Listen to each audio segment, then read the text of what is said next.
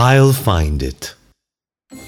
Danny and I played ball, then watched TV. We fought a little over what we should see. Then my mother called us to grab a bite, and after Danny left, she came to say good night. I asked my mother if she knew where's the ball. She said we lost it. She couldn't find it at all. Danny once told me about a special kind of place. It's called I'll Find It, where things disappear without a trace. How would we get there? By foot or by bike? Maybe with a ship, or he will simply hike. I asked him at school if he knew that isle. He said he'll search his map every inch and mile.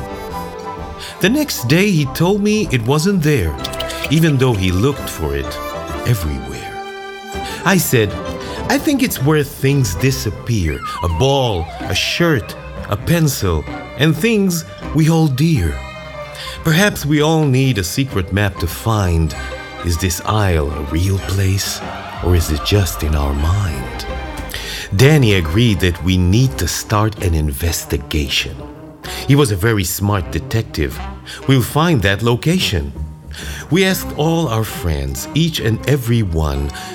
We looked in the hall for clues, but found none. We asked our science teacher if she knew. She was the smartest. She'll know what to do. But recess was over, so we couldn't ask. Besides, we were tired. Exploring is a hard task. We'll continue searching every book and list. Then tomorrow decide if the isle did exist.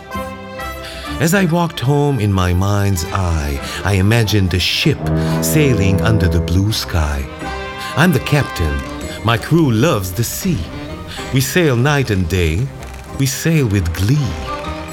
With a map in hand stamped with a skull and sword, we'll find that isle and our most treasured reward. We see the isle with toys and all sorts of treats, even the dog's neighbor, and lost balls and sweets.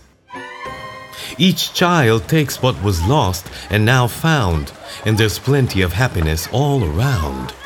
At dinner, I asked my big sister Sharon about the isle. She laughed and said she'd look in a little while. Have you heard of I'll Find It? I asked Mom. She replied softly, What do you mean, hun? I explained that is where all the lost things go, and we couldn't find it, so perhaps she would know. That place sounds suspicious, Mom replied. An isle where lost things go to hide. But you know, honey, if you really try to look around, under, behind, and up high, perhaps if you search every corner, here and there, if you search at home, your room, under the stairs, then you will see I'll find it is right here. It is in some distance isle, it's pretty near. When you tidy your room, put your books away, collect all your toys when you finish to play. You might see that the ball is under your chair, your jacket is at school.